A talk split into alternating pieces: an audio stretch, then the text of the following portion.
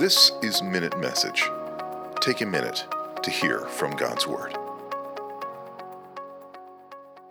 Acts 7 59 and 60. As they were stoning Stephen, he called out, Lord, receive my spirit. And falling to his knees, he cried out with a loud voice, Lord, do not hold this sin against them.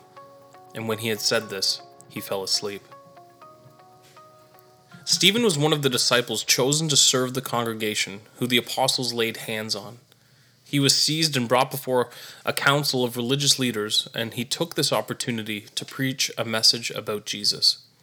His message covered the history of Israel from the time of Abraham to Moses, and he concluded that Jesus is the one who Moses spoke about who was to come. They took Stephen out of the town, they picked up stones, and they killed him. Stephen, before he died, saw the glory of God as he gazed into heaven, and he asked for the Lord to receive his spirit, and that the sin of those who were stoning him would not be held against them. Stephen had a remarkable faith. He knew what was going to happen to him if he shared his belief in Jesus Christ, but he decided to do it anyway.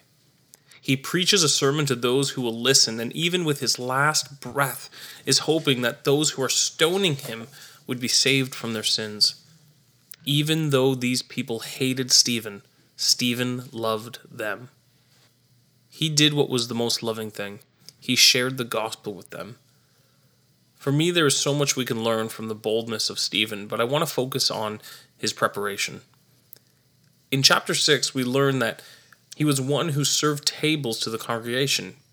He was not a regular preacher in the church, but he was able to express clearly the gospel to a group of people when it mattered most. We never know when the moment will come when we have an opportunity to share the gospel. I need to be able to share the hope of the gospel at any moment.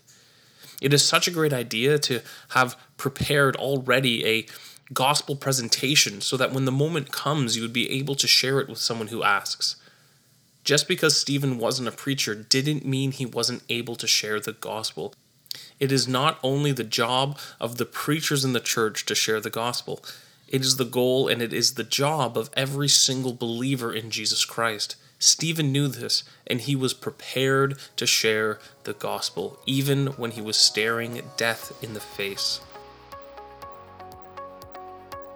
Lord, thank you for the example of Stephen in Acts 7. Help me be prepared to share your gospel. Give me the words to say in every situation. Forgive me, O Lord, when I have failed in the past to share your gospel boldly. Oftentimes, O God, I am fearful of man.